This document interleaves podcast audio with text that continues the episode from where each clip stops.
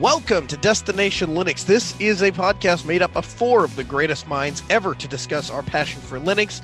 My name's Noah, and with me are the three overlords of the file system ZFS Mastery. The first up is Michael. Hey, welcome to the program, fellow Btrfs hater. How you doing? Uh, don't put me in that position. Oh, I, I don't have a preference either way, but I'm doing good. How about you? I'm good. Ryan, I'm how's your doing CFS awesome. Tool going? Oh, my ButterFS was working perfectly. I can roll it back anytime I want. And uh, Zeb is on holiday this week, so uh, we won't go about the process of asking him how he is. But Michael, uh, I guess tell me what you've been up to in the land of Linux this week. Well, I've been doing a lot of stuff as far as like uh, building. I actually released a new video on Oh the Tux. Digital. I know, right? Just the one from two years ago that you were planning on doing that finally got around to? Or? No, it was like six months ago, but still, Oh, oh, okay. it's Nice. better than you thought. Still not that Yeah. great, A little but bit. uh, it is. It, it's happening. I'm doing more things, and Mm-hmm. also I, we're actually going to test a new audio. So with the Destination Linux podcast, let us know what you think about this. The, the difference of the audio of this one. Hopefully, the recordings are properly uh, going to work. Uh, so maybe the audio isn't new, and I'll make an edit and let you know in the video version if it's new or not. And Right. uh, you know, just let us know how how it works. I think it's going to be working great, and I hope it does. So there you go. What was your new video on? Oh, it was a it was a pronunciation of how to say SUSE. Nice. How do you say SUSE? There- Oh, wait, I'll go watch the video. My bad. exactly. You need to go to the video, but it's also the, to be clear. The the my videos, my series about how to pronounce is not just the pronunciation of the show or what the pronunciation of the project. It's also a a brief history and like an origin of those things as well. So like I talked about when SUSE was created as a company, where what the acronym originally meant, and when they dropped calling using an acronym and just made it a brand, and that kind of thing. Nice. So and also like every time I do an ep- a, a ser- an episode on that series, it's like a brief history on top of the origin or the actual pronunciation. So it's it's not just a five second pronunciation video. If people want to view that video and, and check it out, where can they go? Uh, tuxdigital.com slash YouTube or just tuxdigital.com because it's posted there too. Sweet. Ryan, what exciting things have you gotten yourself into this week? Well, I was mostly gone to or gone away at in Florida this week on a business trip. Did you clear that with me?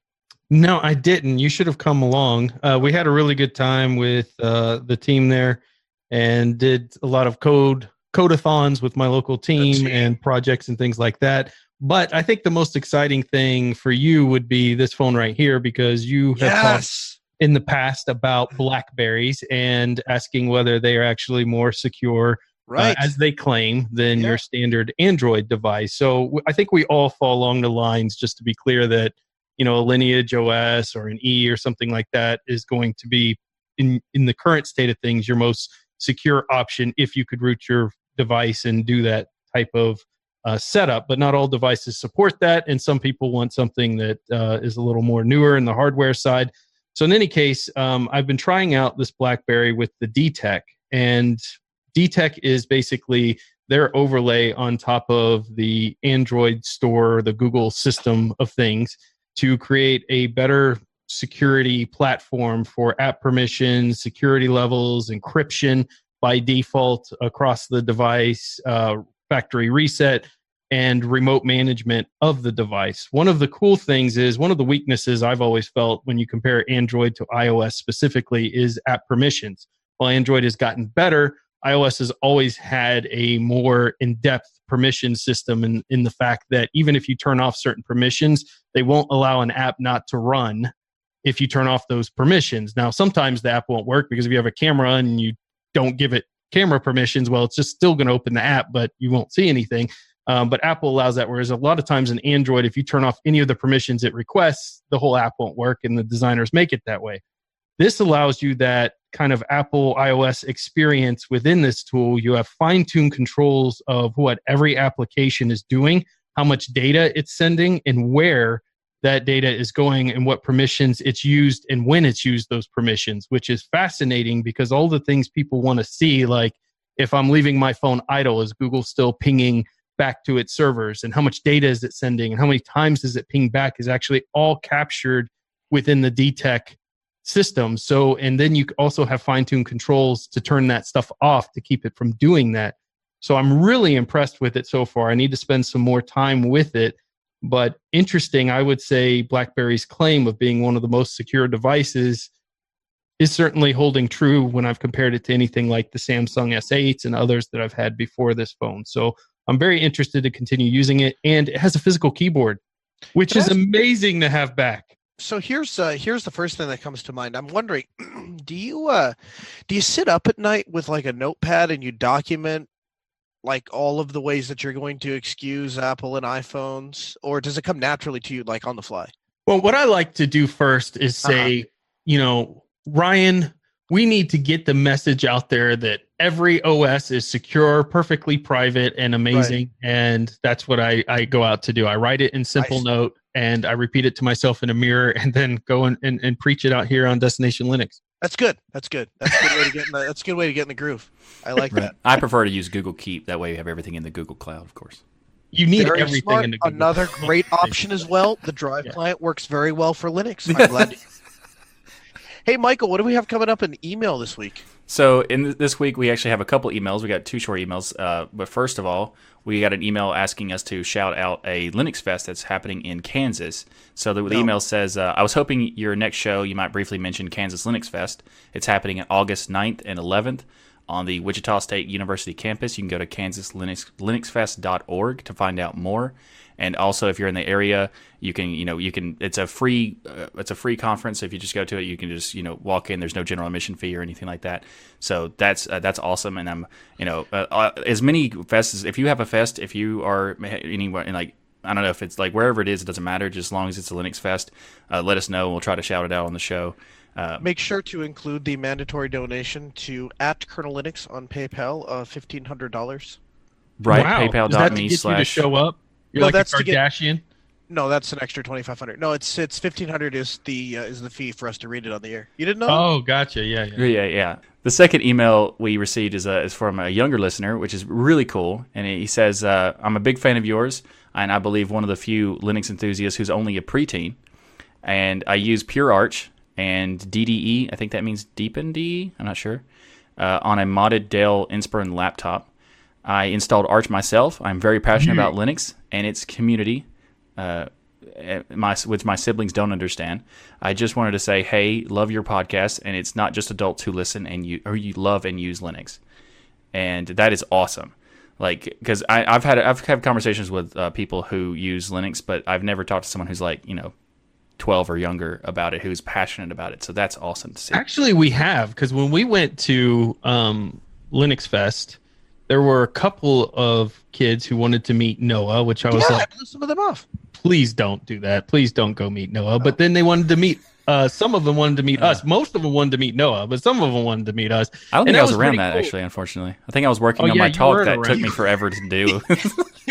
you were not around against your will. Well, they wanted yeah. to meet and uh, no, um, but they they did. And Noah, you you lie. You're trying you're trying to play a character here because as soon as those kids came up to you, you were so passionate about.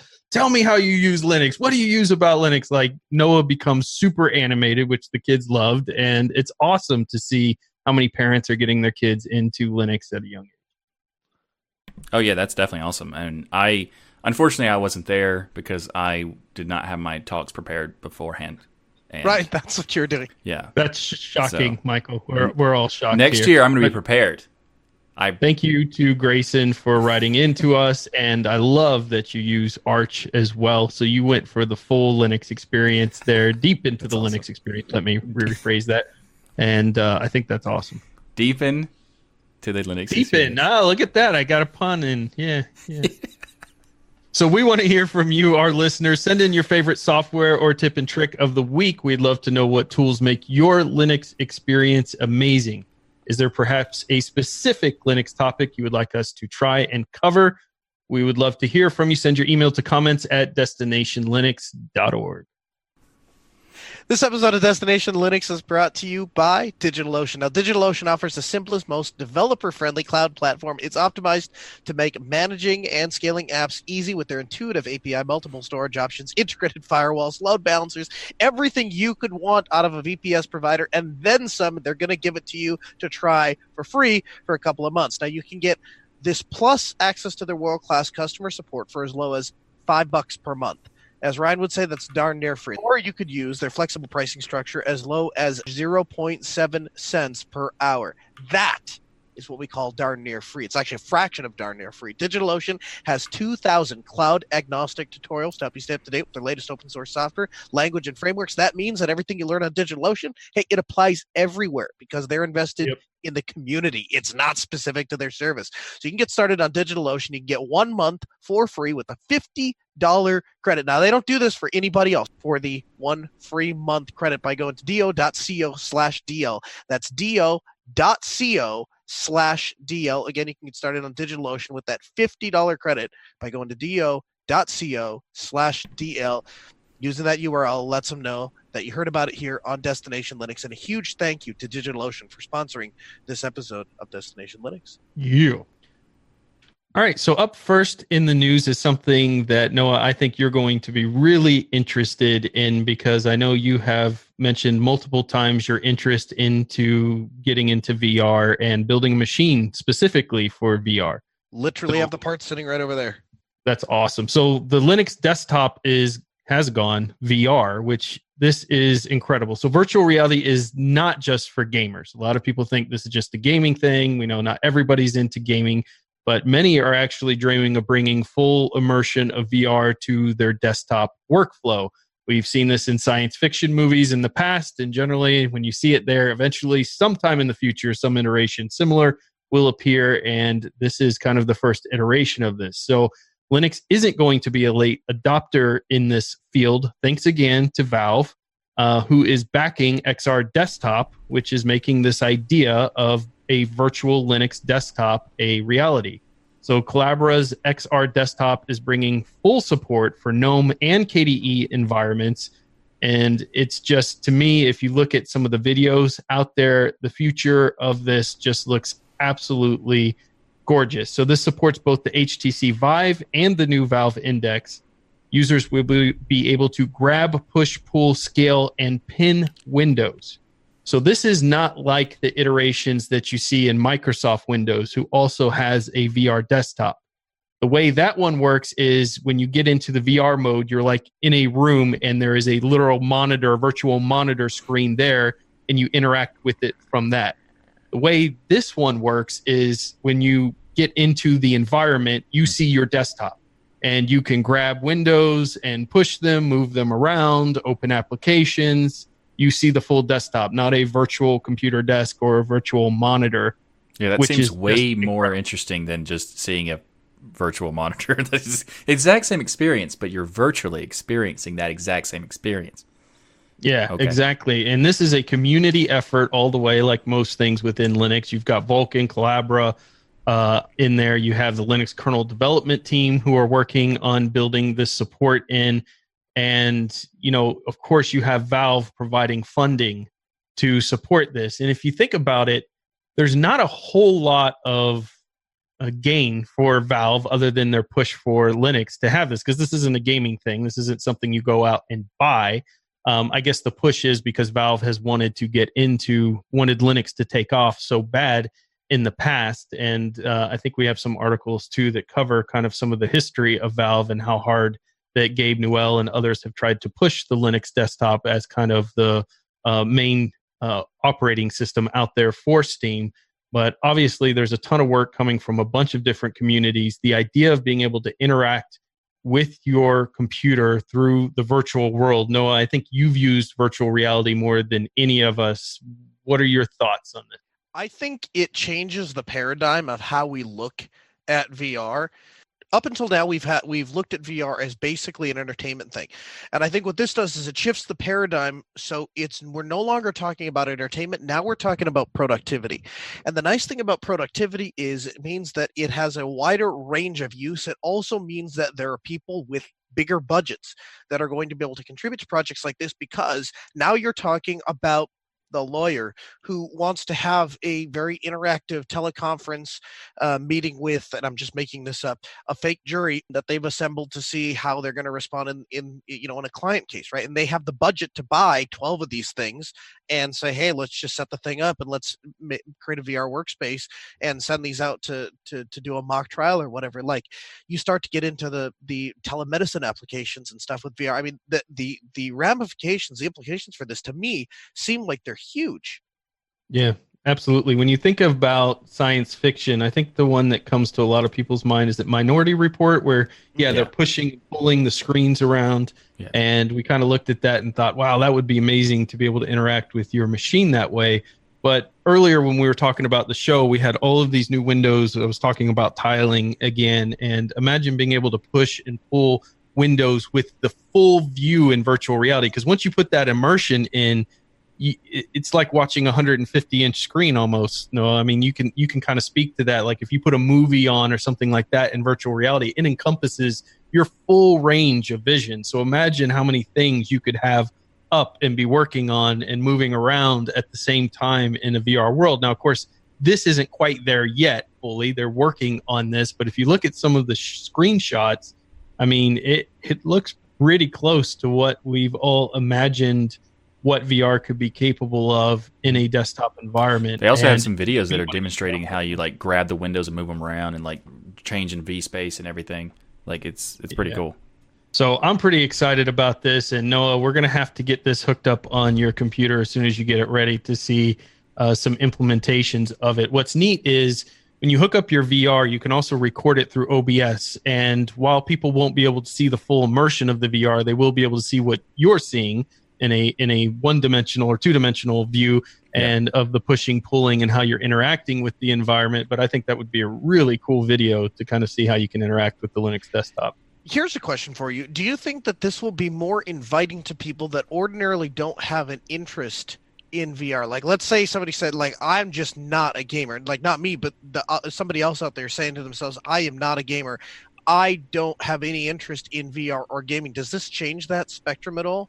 I think it would. I think it because it changes that they could do things that are not necessarily restricted in the sense that they are told this is what it's for, and it allows them to because it's a desktop they could essentially do anything with it, and it allows them to you know figure out a way to do like one of the things I would love for it is to have uh, a virtual reality uh, editing of a video because I, I wouldn't be so limited in how how big the the window or the preview window is, and I wouldn't be able to limit how the, the how big the uh, the timeline is because I'm not restricted by the actual physical size of the monitor. Like that would be awesome. So and I could like pick and choose. Like I can move the timeline out into another position, and like it'd be like, and I just move my head to control like where I'm looking at. And that that's sounds like an awesome thing to do in just that one instance. And I think that there'd be a lot of people who, if if you presented it to them in that way, they would be much more interested in it rather than like you know for gaming in general. Well, think about the industries that have adopted this. When you look at surgeries, right? When you're doing surgeries where they're remote locations, where uh, the surgeon can actually have a more immersed view into what they're working on uh, versus staring at a monitor screen, a flat monitor screen. You have just so many professions, people who typically may not be interested in gaming, but industries that could be utilizing this to interact uh, differently with their their profession. So yeah, I think this is going to bring a whole level of new people into the VR experience because it, you know it's expensive. It's not really expensive for what it is, but it's still an expensive cost on top of a computer. So there has to be things I think outside of the enthusiasts who use it for gaming to really capture a wider audience. And that's what this is doing here. And I love that Linux is ahead, at least in the moment, uh, of Windows in in this regard because the Windows implementation of it just isn't anywhere near what this current Linux model is. Yeah, and it's and also like that, beta or alpha or whatever. Like, yeah, and I think a lot of that has to do with the fact that you not only have a ton of collaboration from the community, but you have a big entity, Valve, backing it financially to support making it happen, and that always helps to compete against these other um, competitors who have just endless amounts of money to throw at projects out there. So it also makes it possible for someone to make a custom interface file manager where when you open it, you go, this is a Unix system. I know this. Do, do you think that Valve had to have put their stamp on approval for this to take off? Do you think anybody else could? Like, I was thinking about our discussion last week and, and the, the revelation of the HTC Vive and, and stuff like that. Is did does does Valve kind of have to put their stamp of approval on Linux VR for it to be successful? I don't think so. I, I think that you know if you had another big company in there like a IBM Red Hat situation come in or somebody with deep pockets, they could but honestly, a lot of things, a lot of industries spin off of things like gaming.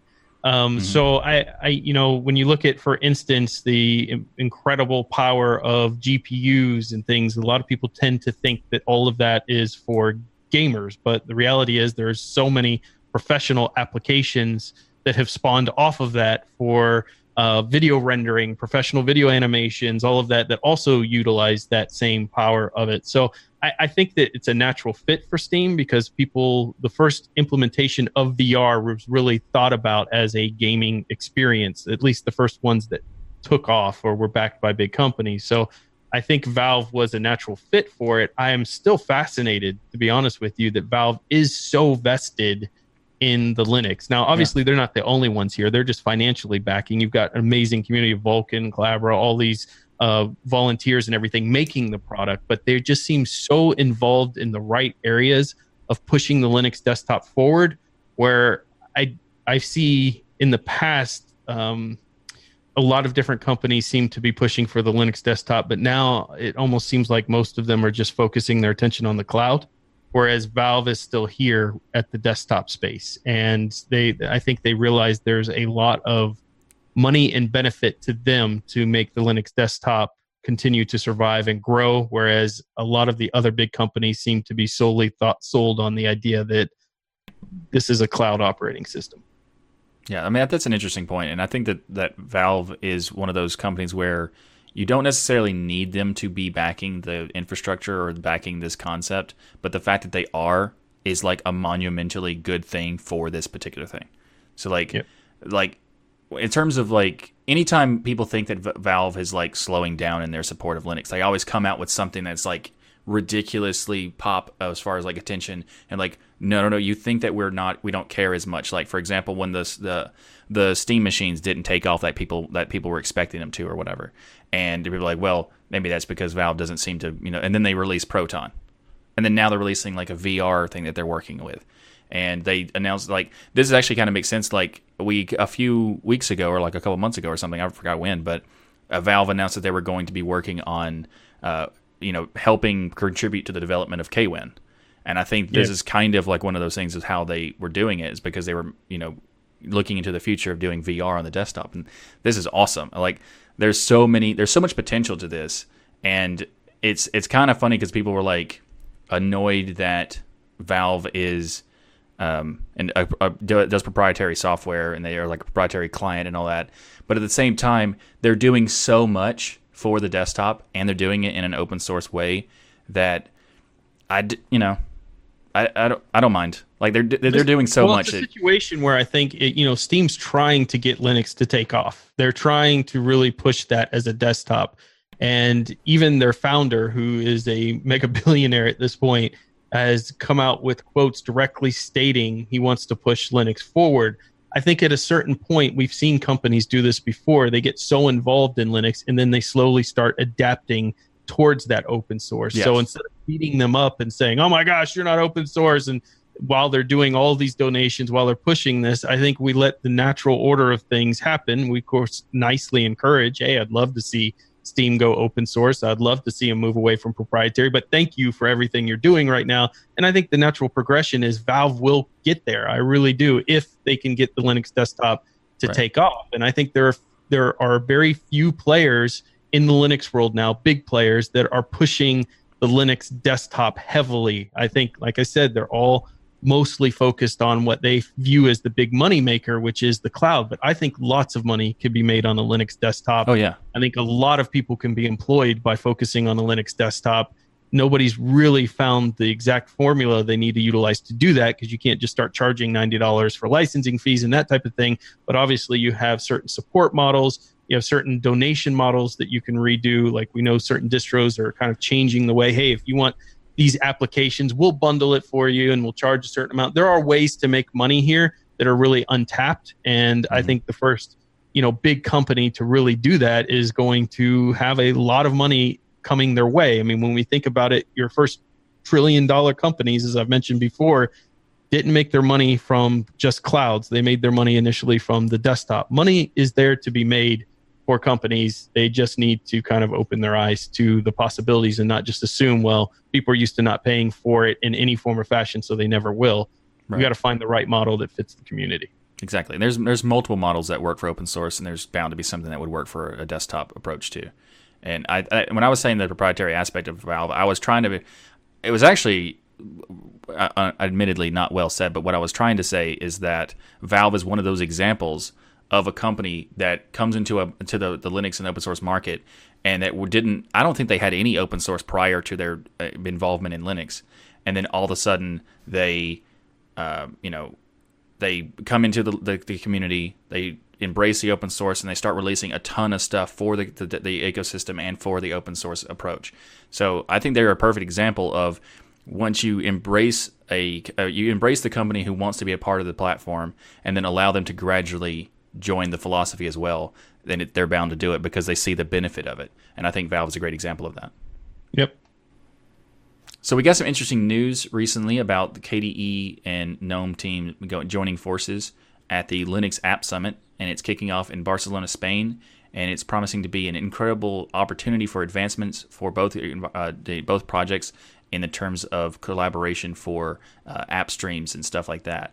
Uh, so starting in November 12th, KDE and GNOME devs will be working together on cross project development that will be related to the potentially to benefit the entire Linux ecosystem. We don't really know exactly what is going on as far as like what specifics they're talking about. They have like there's been some reports saying that they're going to be working on a collaborative desktop, but that's not what's going to happen. The development is more of an app approach. Like they're going to they haven't really said how that collaboration is going to happen, whether they're going to be like doing API collaboration or something. But there's a lot of um, you know a lot of potential for this, and it sounds it sounds awesome. That they're could you imagine this. though for a moment thinking about them working on a collaborative desktop? How amazing that would be! I just I know it's not happening. I just love the thought of it. Right. Because, yeah. Having cons- having collaborate having like collaboration in the sense of like they're consolidating their efforts into a you know a single awesome desktop that would be great because you'd get, you'd get the design uh, benefits from GNOME and the functionality benefits of KDE uh, like that be a huge potential. Uh, let's the brain trust there would be outstanding. Right. Like the room would explode with that much brain power in uh, them collaborating on stuff. But I'm just happy that they're collaborating together on some projects here, and they gave yeah. some examples there, uh, Michael. Some of the projects they'll be working on. Oh yeah, yeah. They said that they'll be working on creating and packaging various different uh, applications for distributing and stuff, design and usability commercialization and also some community platform and that kind of in a, in a Linux app ecosystem kind of stuff. But um, what they said, the the Neil McGovern, who has previously been on the episode of this uh, Destination Linux, uh, you could he said uh, based on this was uh, Linux App Summit represents one of the ma- many steps towards a thriving desktop ecosystem. By partnering with KDE, we show the desire to build the kind of application ecosystem that demonstrates that open source and free software is important. The technology and, and organization we build to achieve this is valuable and necessary. Yeah, so I think this is really interesting because there's been some discussions in the community about individuals kind of, you know, saying, "Oh, Gnome's the best, oh, KDE's the best," or this. And and honestly, as somebody who gets passionate about the projects that I'm using or working on, I'm as guilty as anybody. You know, I love XFCE; it's my favorite desktop. Um, and there are things that certain desktops do that you know require I think some feedback from the community, like um, you know GNOME tiling or GNOME removing features, or KDE being overly complex, or XFCE can sometimes look old out of the box depending on who's implementing it uh, on their desktop. I think those are mm-hmm. fair critiques, but that doesn't take away from the fact that uh, I know all of us here are happy that those choices exist we yeah. know people utilize them. They may not be for us, and therefore we'll say, "Hey, I don't use GNOME, or I don't use this desktop environment, or this distro." Um, and that doesn't mean the work behind them is not appreciated. Um, so I think there's some truth to the messaging out there, like, hey, uh, people stop going out there and saying, oh, this is better than this, or trying to do these kind of competitions against the the different pieces. Uh, but there's also some truth to say that if you don't critique anything, if we just like whatever it is, it's great, it's wonderful, flowers and daisies and la la la la, that that's equally not as beneficial right. either. So, I, I, would argue it's even worse because it uh, it it it promotes complacency and it and and it it fundamentally handicaps us from ever solving problems. Yeah. I think there's a lot of sensitivity I see out there in the Linux uh, ecosystem right now from certain uh, development teams and those within certain communities, basically just uh, trying anytime anybody has any critique of anything, trying to minimize that critique or minimize their opinion because who are they? And I think, like you said, Noah, that can be equally as dangerous out there. I think the way we critique things is certainly important, right? There's no reason to start your sentence with, you suck. For instance, uh, you could start with, hey, I appreciate this, but this is an issue that I have with this desktop environment. Yeah. And I think that type of feedback is very important coming from any platform out there, whether it is a podcast, a news site, or a standard user uh, we have to be open to that. Now how we communicate is important but that critiquing is is how we get better. That's how products get better. That's how businesses know what to work on next. Absolutely. It also it also can like open horizons as well. Like for example uh, i'm a fan of kde and i've made that very publicly known but i don't use the workflow that kde has. Like that's not that my the default workflow for KDE is not what I want. I actually use the GNOME workflow inside of KDE. So like by yep. using by using GNOME and experiencing how they structure their workflow, that's the only way for me to have known what it was to be able to implement it in KDE is my my preference. So like even though I don't prefer to use GNOME, I do like their workflow a lot. So like there's different pieces you can take from one or the other and combine them to make a better experience for your own usage. And there's because there, there's many different ways of taking that. Uh, you know, taking something that's that you can see like you, this might not be good for you, but there's certain pieces of it that you could say that these are good things. So being you know, critiquing something and saying you don't necessarily like this as your personal preference doesn't mean you don't like it in general. You don't like think that it's worth existing or whatever. There are some like I agree that the overall, um, you know, the debates about whether something should exist or not, or whether uh, you know people saying that this is terrible because it's not their preference and like that that kind of thing is ridiculous and not helpful. But in the sense of like uh, you know this this particular thing has a flaw here. It would be great if you could address it this way, or here's a possible solution that you might consider. That kind that kind of critique is, I think, not only uh, beneficial. I think it's necessary for improving mm-hmm. on every on all sides because you can improve the, the user experience and improve the development experience of making stuff. You know, because a lot of people who are in, the, uh, I've had conversations in various different projects where I would give a suggestion and then they would respond with I, have never seen this before, even though all of the competitors had this exact thing I was suggesting, and I was just trying to get them to do like a you know being having a feature that was ex- like was universal and was expected by the users, but the developers didn't know that that was expected, and because they hadn't tried the other things, so they might not be aware of a potential benefit that you could uh, uh you know show them, and I think that that's another benefit. Like being cr- being critical is a good thing as long as you do it respectfully. Right. So I think one of the other interesting things out of this article is the fact that these developers are not, you know, into this competitive mode that you would typically see, right? There's not this KDE versus GNOME amongst the developers themselves. Here now this collaboration hasn't happened in a while, so I can't say that holistically. The last time this happened apparently was back in 2009 but you can see they're open to working with each other. And the more that this type of collaboration happens and we bring the developers across the board together, the better I think Linux is going to be for it. And Noah, this is something you've mm-hmm. mentioned quite a lot that a lot of this fracturing you you've you've argued that the fracturing at this point is actually starting to become harmful to Linux. So I'm pretty sure you're going to be excited about this. I would think. Yeah, I I I, I think choice is good when you have a problem with not enough choice. I think. Uh, choice is bad when you have too many choices and not enough action being taken on any one of the choices, right? Yeah. You mean what you're basically saying is we don't go in depth. We have all these choices that kind of stay on this high level of resolving whatever it issue or whatever problem or whatever software is attempting to do, but nobody because it's so split, nobody PDF gets down to the details. Where the PDF came from and how it was created. Yeah. Yeah, exactly. That means there's a lot of projects that have that issue where you could you as as an outsider you see the solution but they like the projects themselves don't want to address it because that's not something that they find interesting. So they want to they only want to work on there's a, a few projects for sure that only want to work on the things that they want to work on. And if there's a problem that is a user experience problem or whatever but it's not something they're interested in they're just going to ignore it. And that's that's that's an issue I- that you know does exist. I don't but necessarily have a problem with that because I think that uh, I think developers tend to do their best work when they're working on things they're passionate about. So I don't have uh, necessarily a problem with that. But what I do think is that the is that we have to be realistic and manage our expectations realistically. If we want to compete in the same level as macOS or Windows, then we have to provide those users with the same resources that they have become accustomed to in macOS and Windows.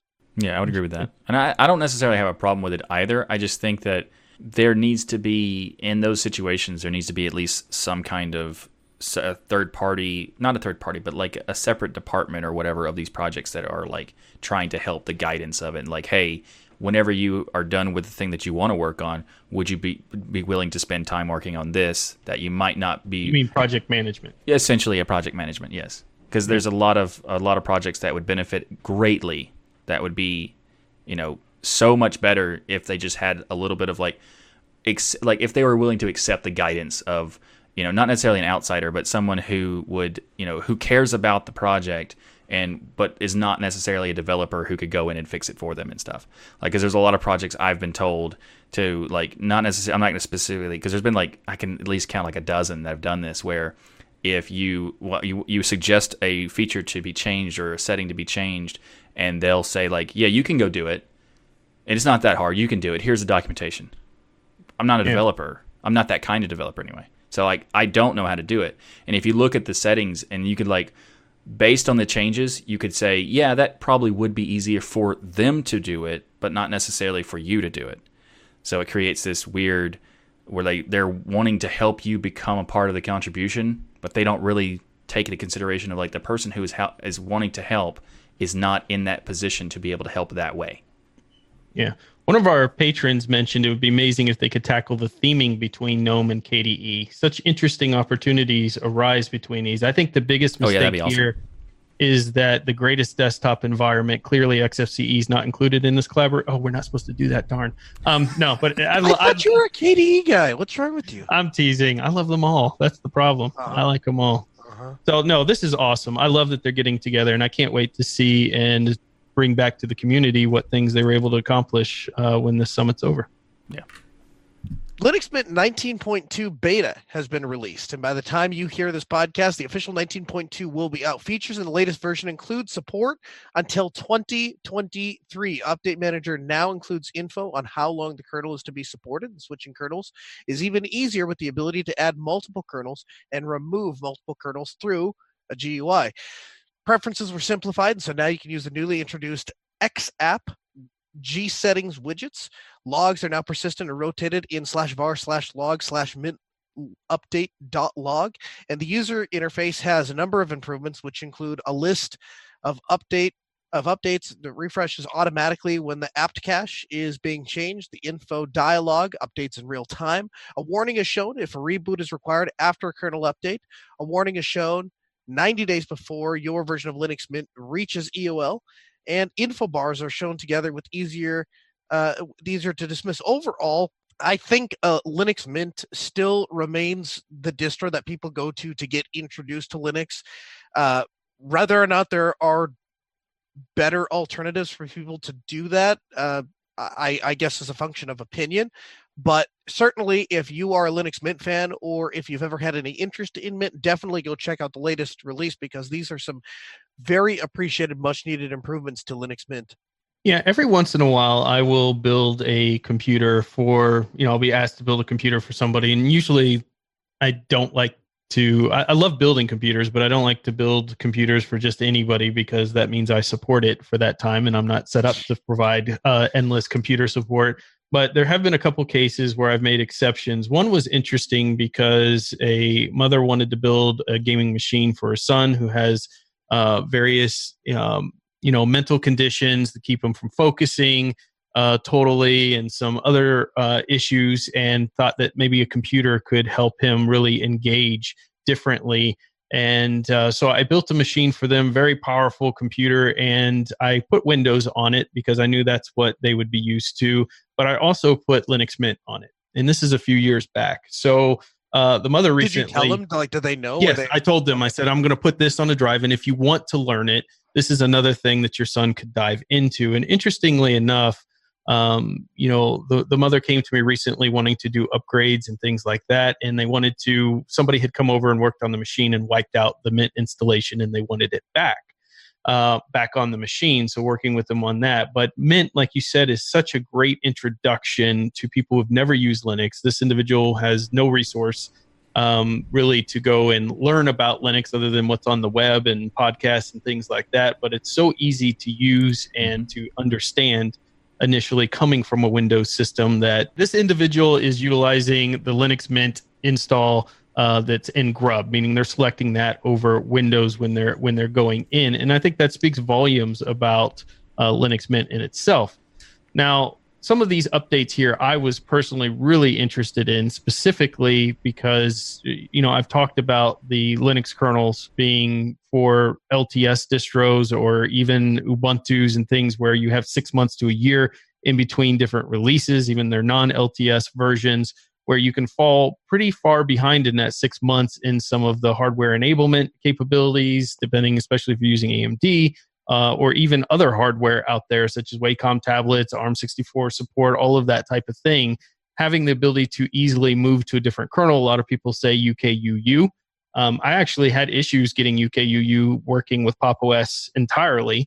I love that Mint is basically building in their own kernel system here to allow you to move to different kernels as you want. If you want a more stable kernel, you have that option right there in a GUI.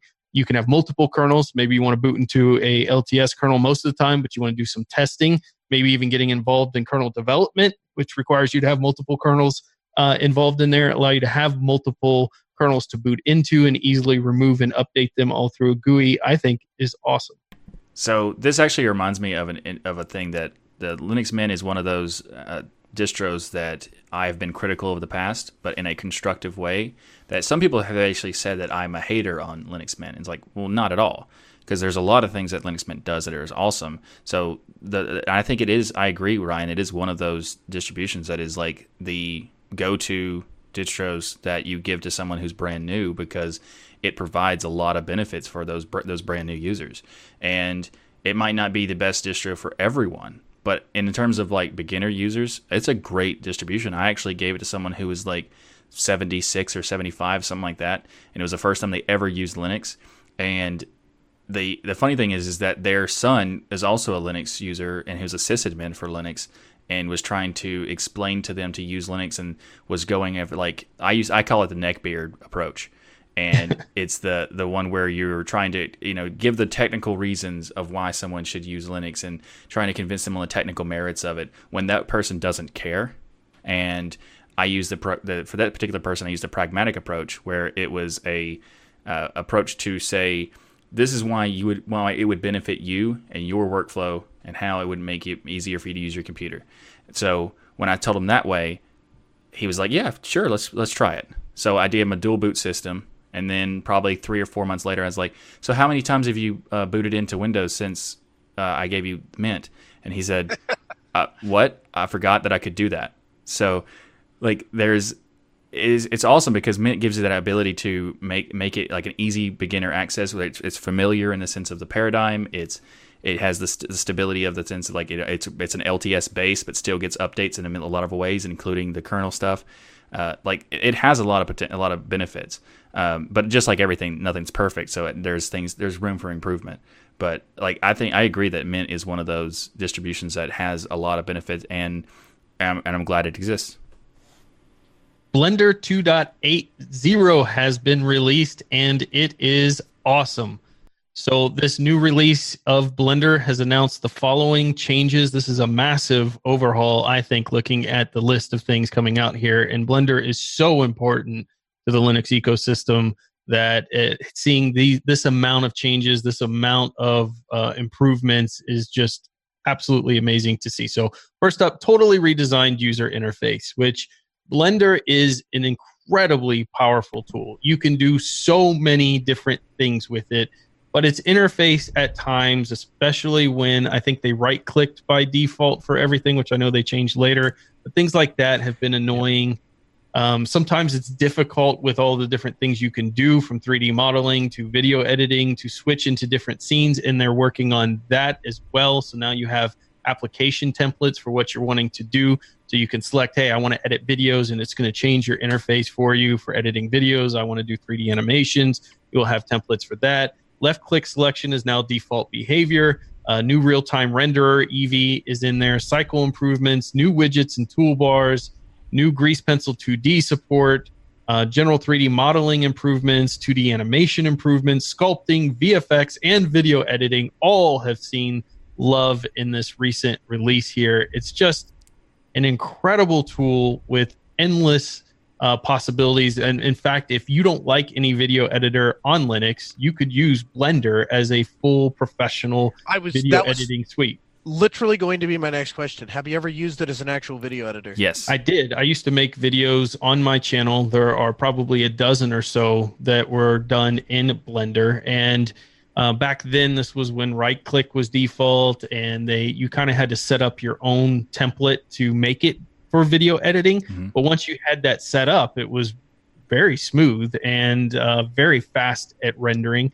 And of course, since it's completely open source, you don't have anything where it's locked down, where you can only export in this resolution or any tags or anything like that. It's it's extremely powerful. But I would say that tools that are made specifically for video editing, like Lightworks and Kdenlive, and those, at least back then when I did video editing in Blender, were superior because they were focused on that one thing. Yeah. But uh, going into Blender again in 2.80, I'm actually excited to try video editing in there again and see what improvements they have. Um, in, in fact, they've added a bunch of VFX effects to their video editing. So it's it's the Swiss Army knife for Linux in so many ways of what you can do with it. The learning curve for me was pretty steep. I had a book on Blender. I did YouTube videos to kind of figure it all out, but it's getting better. That's why they're doing these improvements with the interface to not just focus on well everybody now who's a professional in Blender is used to right click, but that makes sense to nobody new coming in. So okay. that right click's your default. So let me ask you this: hindsight being twenty twenty, you've used Lightworks, you've used um, Kdenlive is Blender still a good tool for doing generic video editing, or is it more a function of at the time it was one of the only tools that could get us there? Now we've got more tools that are that are more specifically designed to deal with this. I think Blender could very easily become better than Kdenlive. Mm-hmm. Um, I, I really do. I think all the potential's there. Whether they executed on it or not, I, I don't know. I haven't been able to play with 2.8 uh, zero yet here to see all the changes that they made, but I will tell you everything there from their video caching system to GPU acceleration, uh, hardware enablement capabilities are all there within Blender. So it actually makes it, in some ways, a better option um, for people to to utilize. And because if you learn the interface in Blender, you could also create your own 3D animation intros and outros and all the possibilities that are in there. If you took the time to learn it, I would say you could actually do more than you could even do in Lightworks. Now, would it be simpler? No, because in Lightworks, I go and I grab a template they already created for me, drag it in there, and it's all kind of done. But if you're somebody who really wants to get involved and have everything customized that you build, taking the time to learn Blender, I think would be a fantastic use of time if somebody's interested in that stuff. And you could get the same results, maybe even slightly better than some of the other open source alternatives out there. It's just the learning curve is steep. Whereas Caden Kdenlive, I can hand to anybody who's ever video, edited a video ever, and they could probably figure out how to do all the basics, cutting, shrinking, yeah. all of that within a few seconds. Blender in the past was not that way. I don't know about this the changes they've made. I haven't used the 2.80 either. Um, but they have done a significant like the number they chose is weird. Like they chose the 2.80 from the previous uh, 2.79, but the difference between 2.79 and 2.80 is like four years of development and massive differences. And it's just odd that they did that, but because uh, it easily would be like a 3.0 or whatever. But there's so many things that is improved in this latest version of Blender, and the interface is one of the most important things that people have been asking for for like two decades. Please fix this. And yeah. the right click thing was so weird, and people and there was tutorials about like when you the first like top like t- five things to do when you first start using Blender. Change this and go back to like a normal structure of like using the left click like everybody expects it to be. And like there's there's a lot of stuff that is is improved it they've made it like a new theming system for like it looks so it looks a lot better it's got better icons like overall they've improved the the layout the user experience the user interface like it's great. I haven't used this particular version for video editing yet but the video editing in blender is fantastic. It is super powerful. You can do almost everything you could think of once you figure out how to use it because it's so ridiculous like it's so yeah. it's so specific in every way. Like every at every function that you want to do, even if it's a super simple thing or whatever, it is so specific, unique workflow that doesn't matter if you've used um, if you used any video editor whatsoever before you will have no idea how to start get started and you will need tutorials and you will need videos to demonstrate things because even when i was using it there was i would I, I would like run into weird barriers that I don't know the actual like specific letter key that I'm supposed to hit in order to switch to this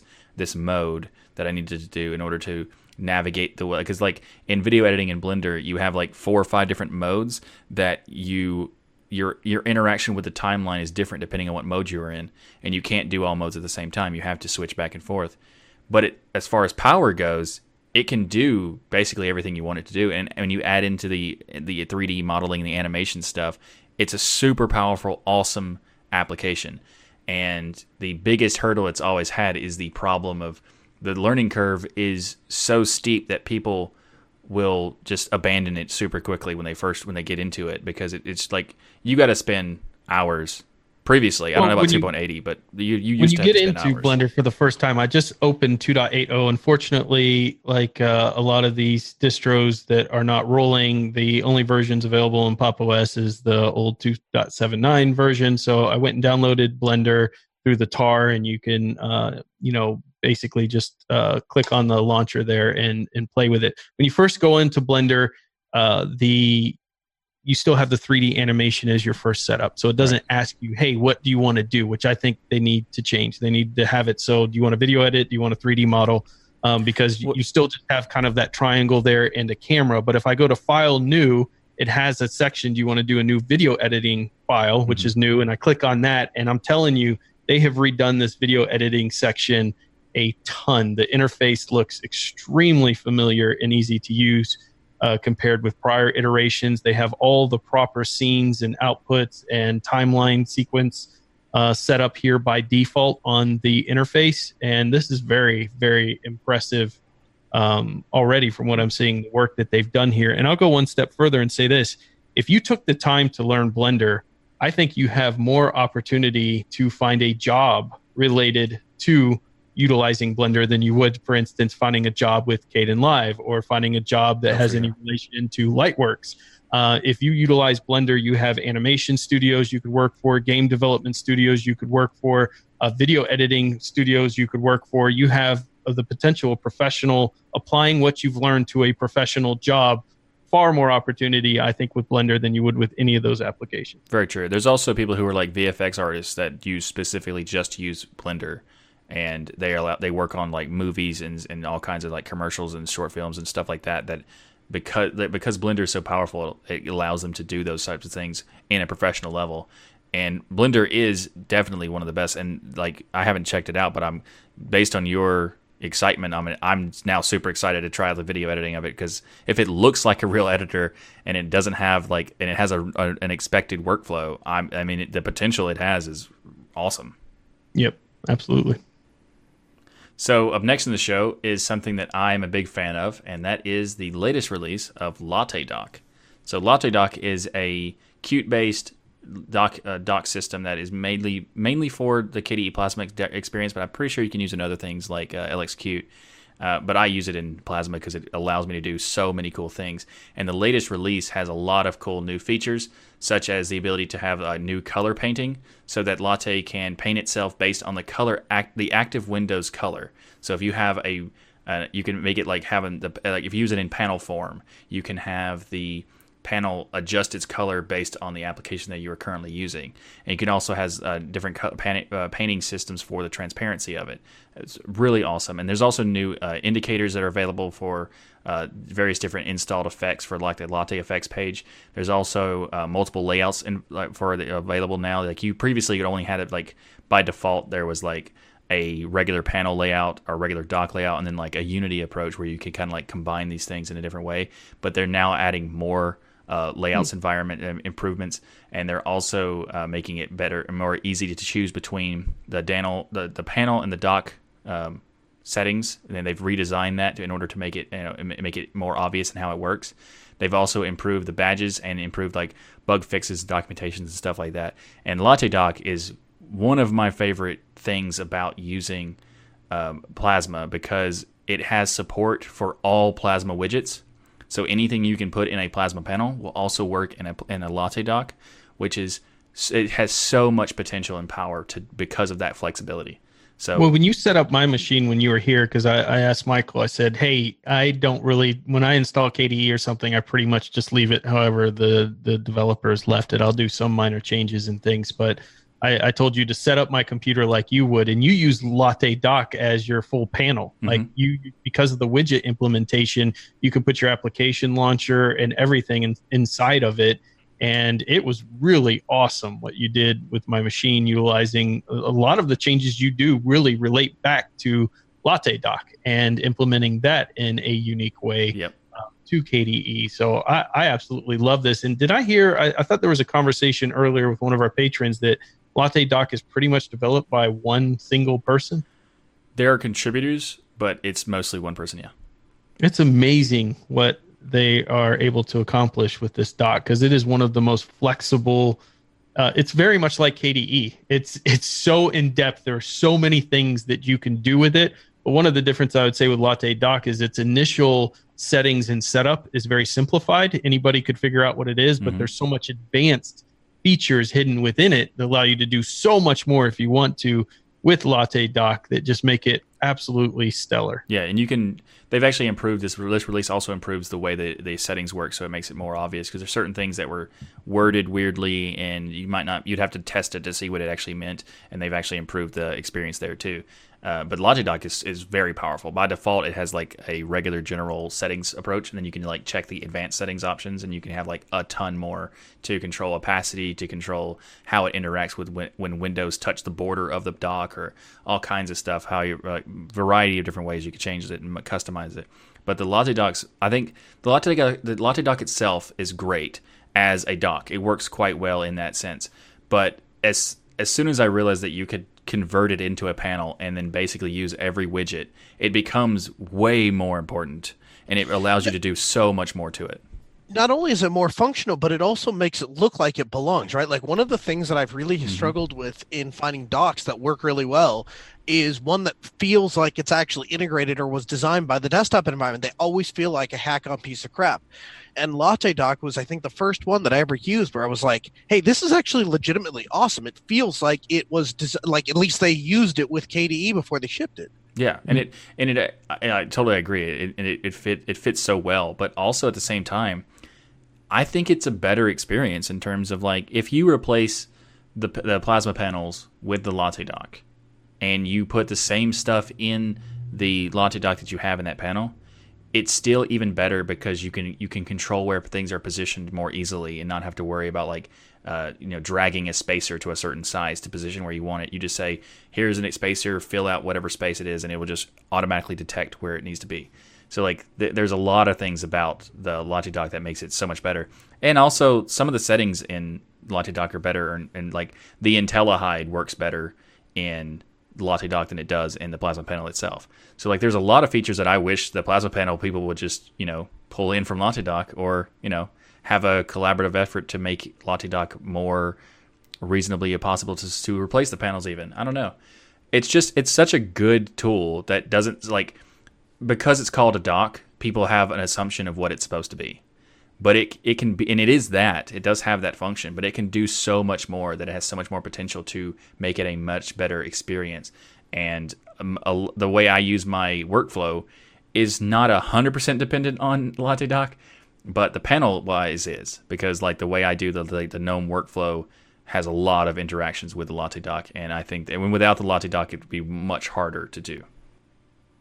So Purism releases the final specs on their Librem 5 phone that's coming out. So this is a device that was successfully crowdfunded all the way back in 2017. The Librem 5 claims to be a device that focuses on security by design and protection by default. It runs FSF endorsed Pure OS and states trackers are disabled by default, and they provide my, more fine tuning for user controls for their privacy and security within their software and they also have manual kill switches for camera, mic, Wi Fi, and baseband out there. In addition to selling just the phone, they're also selling kits as well that come with monitors, keyboards, and, and mice so that you can basically utilize this as your full desktop. Similar to, I guess, uh, Samsung DeX, where you can dock your you know Android device and utilize it as a desktop computer. So the final specs for this device is a 5.7 inch IPS TFT screen at 720 by 1440. So Michael, when we were talking about this, this is very similar to the Pine phone. Yeah. I think it's the, same, exact same same resolution, uh, resolution as yeah. the Pine phone. Same uh, resolution. Uh, it, it comes with the iMX8M quad core, which is a 1.5 gigahertz processor, three gigabytes of memory, 32 gigabytes of eMMC internal storage, micro SD storage expansion uh, spot or slot uh, 8 megapixel front camera, 13 megapixel back camera, USB Type C. It does include a Courage jack, which is awesome, and a 3500 milliamp battery. So they're still stating this device will ship quarter three of 2019. But with this price point, I was pretty disappointed personally in the hardware. It's six hundred and forty nine dollars for the phone. Mm, no, that's get, what it was in the early the early bird special. Now it's, it's six ninety nine.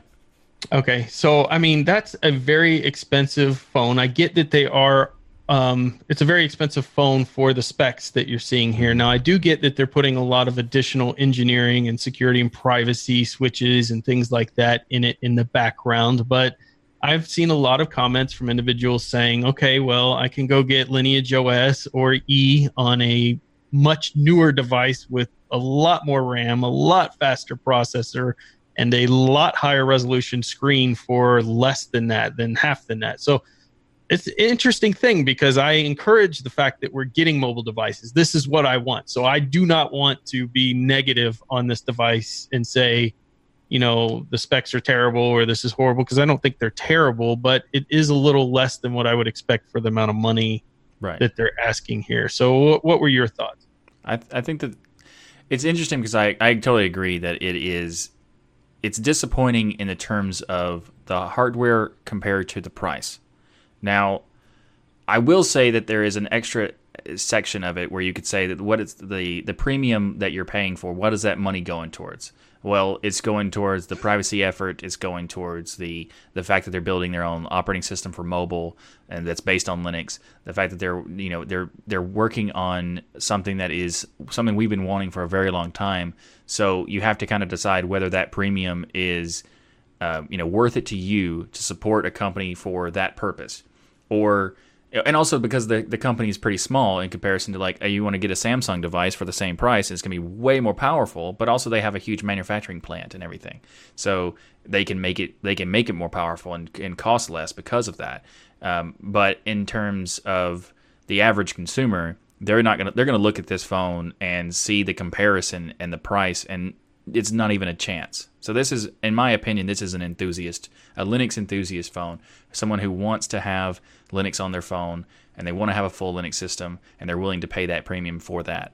But in terms of actual hardware, I think it's pretty disappointing actually because based on uh, like the other things in the same price range. I hate to sound like a, a one trick pony, but is this not yet another example of purism failing to understand their core audience or core customer base? Like the kind of people that care about all of these privacy things are they the kind of people that have the budgets to buy these kind of computers and the people that have these budgets to buy, buy these kind of computers do you think they're looking for a super private computer or do you think they're just looking for something that runs linux well enough so they can take it to the office like you know what i mean is there really is that really that magical user base that has thousands and thousands of dollars to spend and and they want a one off not one off but a, a, a very uh bespoke product?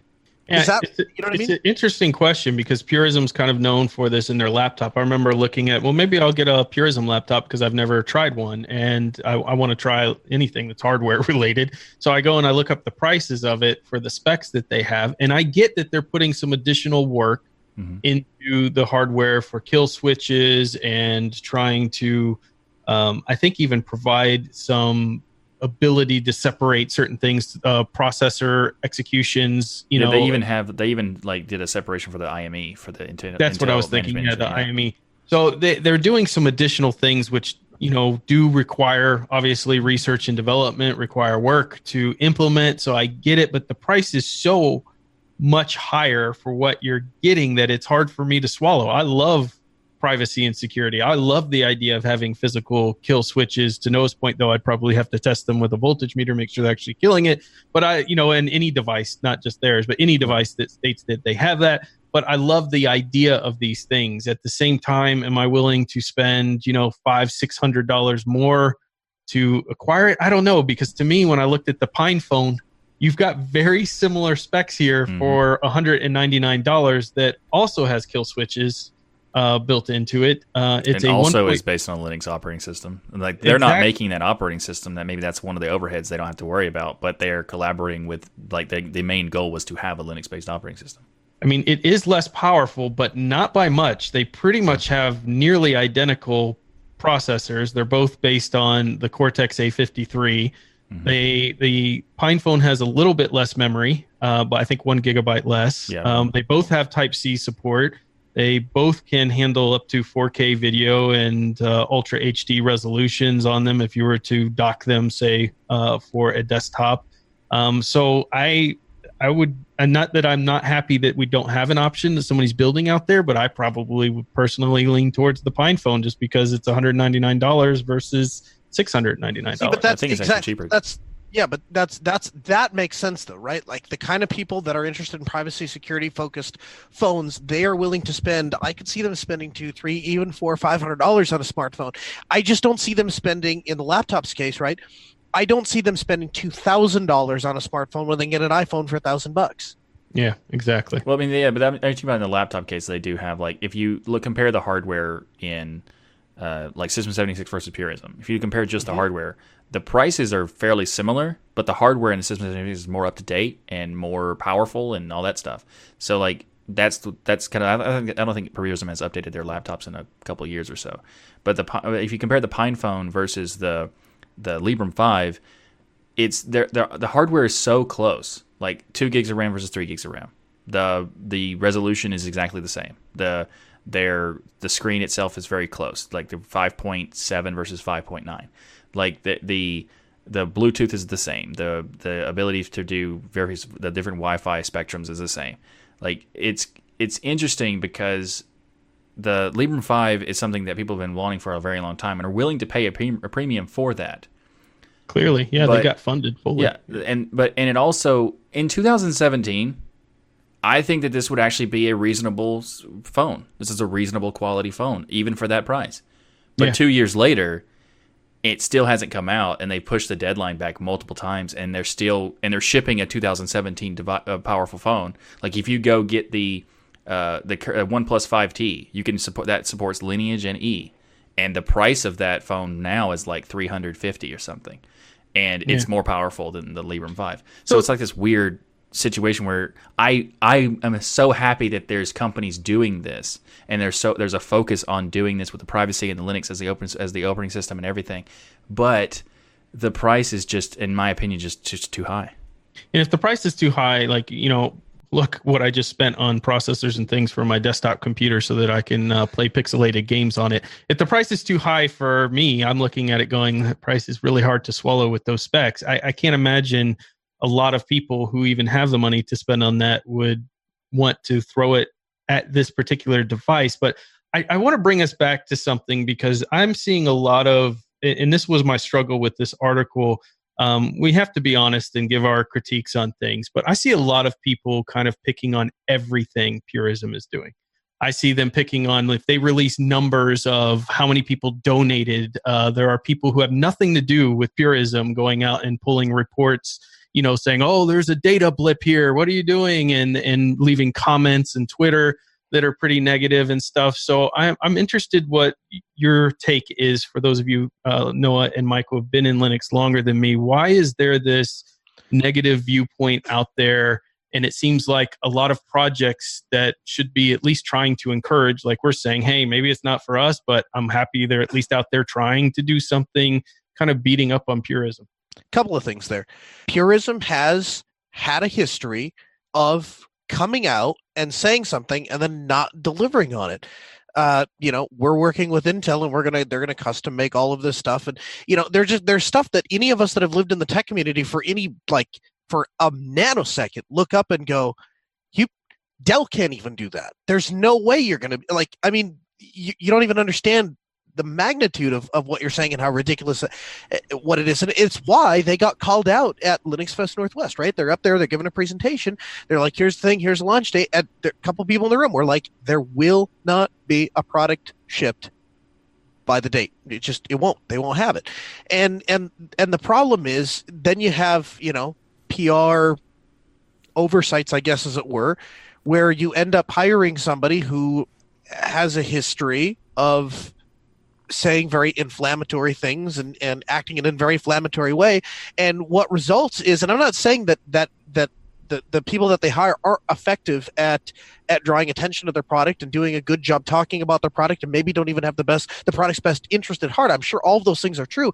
I'm just saying that they have made a series of controversial decisions and i think a lot of people have responded very negatively to that so they, they're basically so excited what you're saying noah that you know I, I look at it a different way. Maybe I'm not looking uh, at the whole picture because I haven't seen, I haven't been in the space long enough to see it all. But I see it as that is a mistake what they're doing, but that that it's not like they don't. They're like these projects where they say, "Hey, we're going to do something," and it never happens. Right. It just sounds like they're disorganized enough to say, "Hey, we're going to." Yeah, I don't. People yeah, yeah. I, I, think it's a. I, I agree. I think it's very important that we acknowledge. I am not in any way passing a judgment on on intentions. Right? I have no idea it could very well be that they were told by a representative of Intel, hey, this is what we're going to be willing to do for you guys. I have no idea what the intentions are. I'm not claiming to say whose fault it is or if there's malice or anything like that. I'm just saying that there is a definitive history of say one thing, something else happens, say one thing, something else happens. And some of us are very, uh, you know, get kind of frustrated by that. And, and and I don't say that like I don't have anything against purism. I say hi to Todd if I run into him. We've had him on the show. Like I I I understand and appreciate what purism is purism is doing. I'm glad that there is some competition. I just I, I, I just approach every I take everything that they do and say with a grain of salt. And I, I don't think that's unreasonable and I don't think that's something I have to apologize for. I feel no. pretty comfortable in saying hey, they have they have made some decisions that that take me back sometimes. But you're not the only one, and I think you the way you're saying it is extremely respectful and sticks to the fact that hey, this is the history, and you know things seem to be exaggerated a lot in that. But I actually see this outside in the community pretty heavily of people just kind of piling on, and I'm not seeing this just with purism, by the way. This is yeah. kind of happening in other instances as well where there seems to be this club that you have to be in within Linux. And if you're in that social circle in that club, then you can say whatever you want and kind of do what you want. But if you're outside of that social circle, then your product's junk and we really don't want to hear from you. And I, I just I'm seeing it more and more. And as a new person, I was curious what your your take is. Is this normal? Maybe I'm just uh, being too sensitive to it. But it just seems like a lot of people have no business really going in and uh, necessarily piling on and picking on certain projects that that's happening a lot, especially in the Twitterverse uh, area. Yeah, I, I, mean, I would agree. I, I, think that there's Purism has this situation where they're having to deal with a reputation they kind of got off on the wrong foot, and they're, right. con, and they're and they're not really fixing that to going forward. Which uh, in the video version, you might have seen me randomly smile. It was because when Noah said something about how they said they'd say things and then not ever follow through in, in a lot of cases, it made me laugh about the fact that I, in the beginning of this episode, I talked about how I finally did a video I've been talking about I was going to do. Uh, so Well, Michael is the equivalent So- of pure. Yeah, but here's the here's the He difference. the right here's here's, intentions, here's the difference. Here's the difference. It's not a function of delays. It's a function of dishonesty, right? Uh, Intentional or unintentional, right? When I say Michael, you you were you were planning on getting that that video out within two months and it didn't happen. What happened? You're like, oh yeah, I'm I I just I didn't have time. I got lazy. I whatever. And then people go. Oh, okay. Well, it's just Michael, right? And everybody accepts you. Nobody really judges. Like, I'm serious. though. Nobody really judges you because you're just honest about it. You're like, hey, I just I didn't get around to it. Well, he's mean, also not doing a GoFundMe for the video for eight Well- and Right, raising that ten dollars, and then right. doing A- it. That's and then the other side of that, and then the other side of that, right, is to get the video once it's released. I mean, let's come out. It's a YouTube video. Click on it, right? We're not talking about a twenty five hundred dollar box. Uh, so yeah, I, I think it's a very complex issue. I will say this to throw purism a bone. It is incredibly difficult to do anything in the open source community. So we launched Linux Del- Delta, and a huge thanks to everybody that has been contributing to the site and has been mm-hmm. offering suggestions and stuff like that. But it it honestly working in a business for so long in which I take a service, I provide a service, people pay for a service, they thank you for a service, and we move on. Like that's the metric that I've been using for so long, and it's so interesting when you give something to somebody for free, how f- quickly they just all of a sudden grab onto it and go, "Oh, that's mine," and, and this is what it should be, and this is what you should do, and this is what you've done wrong, and and all of that. You know, like there's helpful criticism, and then there are people that are just out to tear you down. And as a Linux community, we're really bad about that. When a new company comes out, uh, Steam offered support on Ubuntu. Isn't that great? We're going to have Steam on Linux. Isn't that? Fa- it's not on Arch, not on Fedora. it's proprietary. We can't use it or something Yeah. like that. Yeah. Doesn't it? It's not on Deepin. You know what I mean? Like we don't like. Come on, we never. Ex- so when this company comes out and they say, "Hey, we're going to make a privacy focused laptop," instead of just saying, "Hey, that's really great." When one comes to market, I'd be happy to buy it because that's a product I'm interested in. And even if the company isn't perfect, they're a tiny little company that is competing against massive industry. They're probably going to have some setbacks. Let's support them and embrace them. Instead, we tear them apart. And every little thing down to a uh, uh, down to a video that comes out and gets released on the internet, we have to critique and, and criticize them. So to throw them a bone, they are doing work and continuing to doing work and continue to succeed. I might add in a environment that is very hostile to them, even if it is based on on things they've said or done.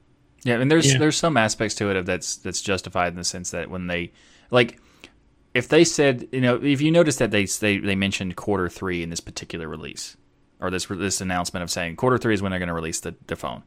We're currently in about forty five percent through quarter three, but they gave a, a range of like this is going to happen. And then previously they they backtracked a couple times already, saying that this is you know they said January, then they said April, and and, and et cetera. And they just delayed it when they could have just said, "Hey, this is what the time frame we think it will be," and the people would be like, "Okay." But when they gave a specific time frame, it kind of like gave it, it kind of tainted what people thought, and I think that's the problem. And like they've done that on a multiple multiple times. But I think at the end of the day, they will deliver a product. And there are several products out there. There's several companies, probably hundreds, who have gone out, raised a bunch of money, said we're going to do this thing, and never gave anything Absolutely. back to people. So Purism at least has delivered, and I think will deliver a phone. But I was taking this even further outside of Purism to say, look at what happened just uh, today, the day of recording, of people piling on Phoronix for something that heavily is out of their control.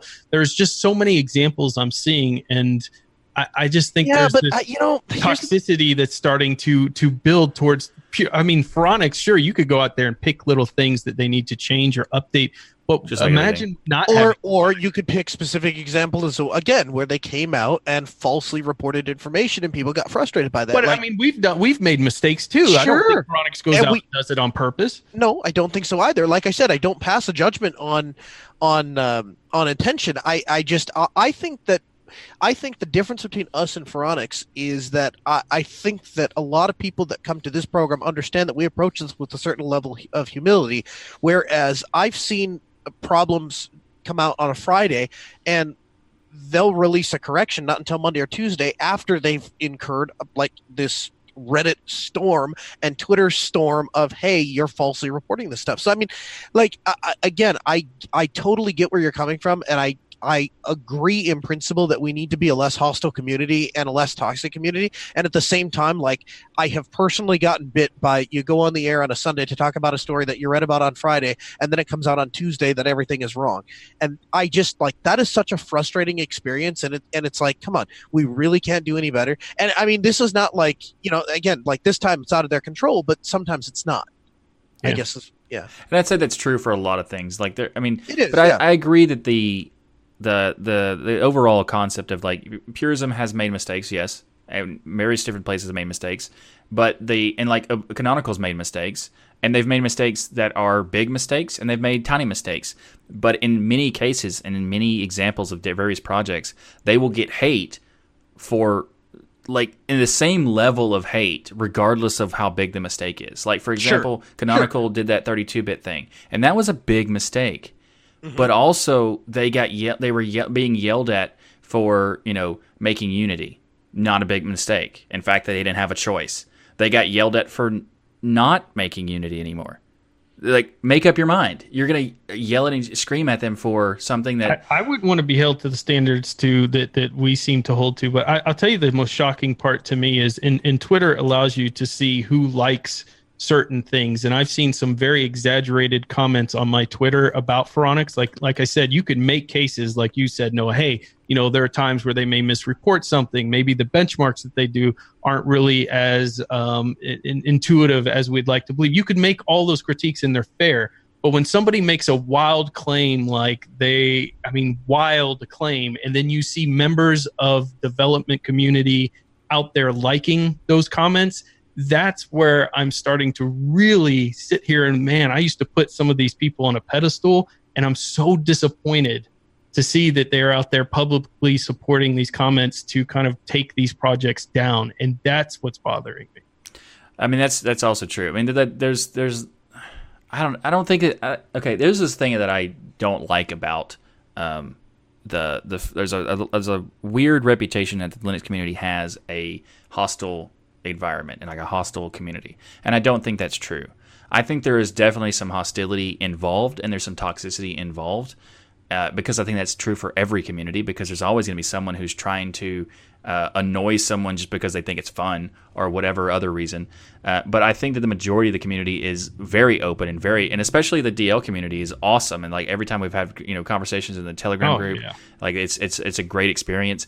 But and we're not just saying that; I mean that. Like we have, but we have purposely focused on having that type of community. We wanted to draw in from the very beginning people who were kind and said thank you and appreciated work and we're not perfect. I've gone out there and gone on tangents of things that made me mad and probably went too far. But at the end of sure, the day, I think too. we really try, and our community tries. I, but I well, we own up to mistakes though too. I mean, I, I, I feel like I feel like I feel like the one thing that we're missing here is is is ownership of mistakes and ownership of incorrect information. Right? Like that is nobody. I, when cannot do you notice that like nobody talks about the fact that the second canonical reversed their decision the internet hate immediately died. Like just went to sleep dead, knocked out in the cold. Nobody yep. is talking about that anymore. And the thing is, we don't acknowledge that. Like we don't give ourselves any credit. Like yes, Linux users got really upset.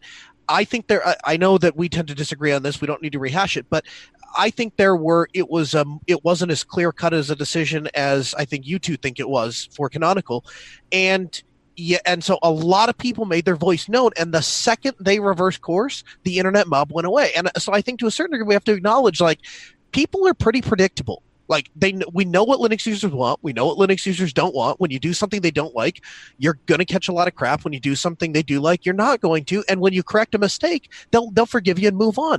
I feel like that's been shown more times than we're giving it credit. I think it's different though. I think the the the example of the canonical thing is that this problem was it, it blew up and got huge and had a lot of reactions that were reasonably uh, critical and also extremely hostile. There's that happened, and then they removed they they reverted it and it died down, but that was a significantly impactful decision that they wanted to make versus sometimes where they would change the like you know a color of a of a theme and then be yelled at. The fact that they had, oh my goodness, they had the close button on the left side of the window. Hate them forever. Like Yeah. that kind of Or reaction happens in so many ways that it's outbursts of calling them literally the devil in their videos and things like that. And that my problem with that is the same people who are out there critiquing how ridiculous that video is are the same ones liking comments who are attacking other projects like Phoronix or Purism and liking those same exaggerated comments. I'm not talking about comments where, hey, Purism doesn't, you know, hasn't delivered on some things or Phoronix has made mistakes. I'm talking clearly things that Phoronix has no control over and these same people who are impacted by this rage liking this and this is bugging me because you know these are people that i think at a point were very highly respected in the community and you wouldn't expect that type of thing from. And it just seems to be growing. And I, I see in our Patreon comments a lot of people talking about tribalism in linux. And i guess if i was to take my entire argument into one facet it probably is kind of a tribalism of hey if you're in this group and you support these guys, then don't go over here and support the open OpenSUSE guys or be a part of the Red Hat guys because we're canonic. Like there just seems to be this tribalism that still exists, and this is coming from somebody who's only been in Linux for four years. I hadn't really seen it this in depth, and maybe it's always been there, and I've just had rose-colored glasses on to the point that it seems to be happening right now, and I'm not sure what's changing because at the first time, Linux desktop is so much better we have products out there that people were trying to make to fill in these gaps like phones and things and now we're getting more tribalism than before like what what's happening that I'm, that's fi- really I'm fine. You know what? I'm fine with tribalism. I put a lot of thought into that. I'm done making excuses. I'm done pretending to be somebody I'm not. I drank the Kool Aid. I'm in the call. I'm I'm signed up. I'm in. I don't care what you say about me. I'm in. A hundred percent. Like you know, there's people they they get all upset and they're you know, oh, it's not a religion. It's a tool. It's just an upper. You know, Uh, come on. You know what? My picture. My kids are on here. The videos of my family are on here. I just I just got done redoing my FreeNAS share right, and it was like this.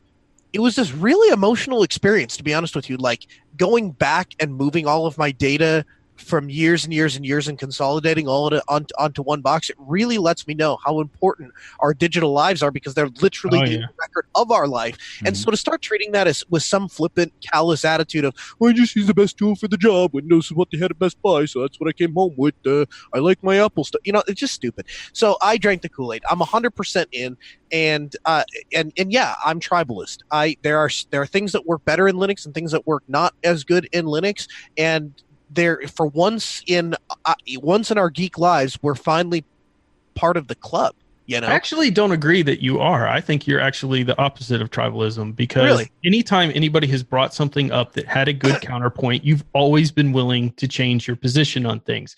What I'm seeing is individuals who make a decision like whatever it is, Fedora is the greatest desktop or the greatest distribution ever, I agree. and they keep that no matter what happens. oh, I Like, see what you're saying.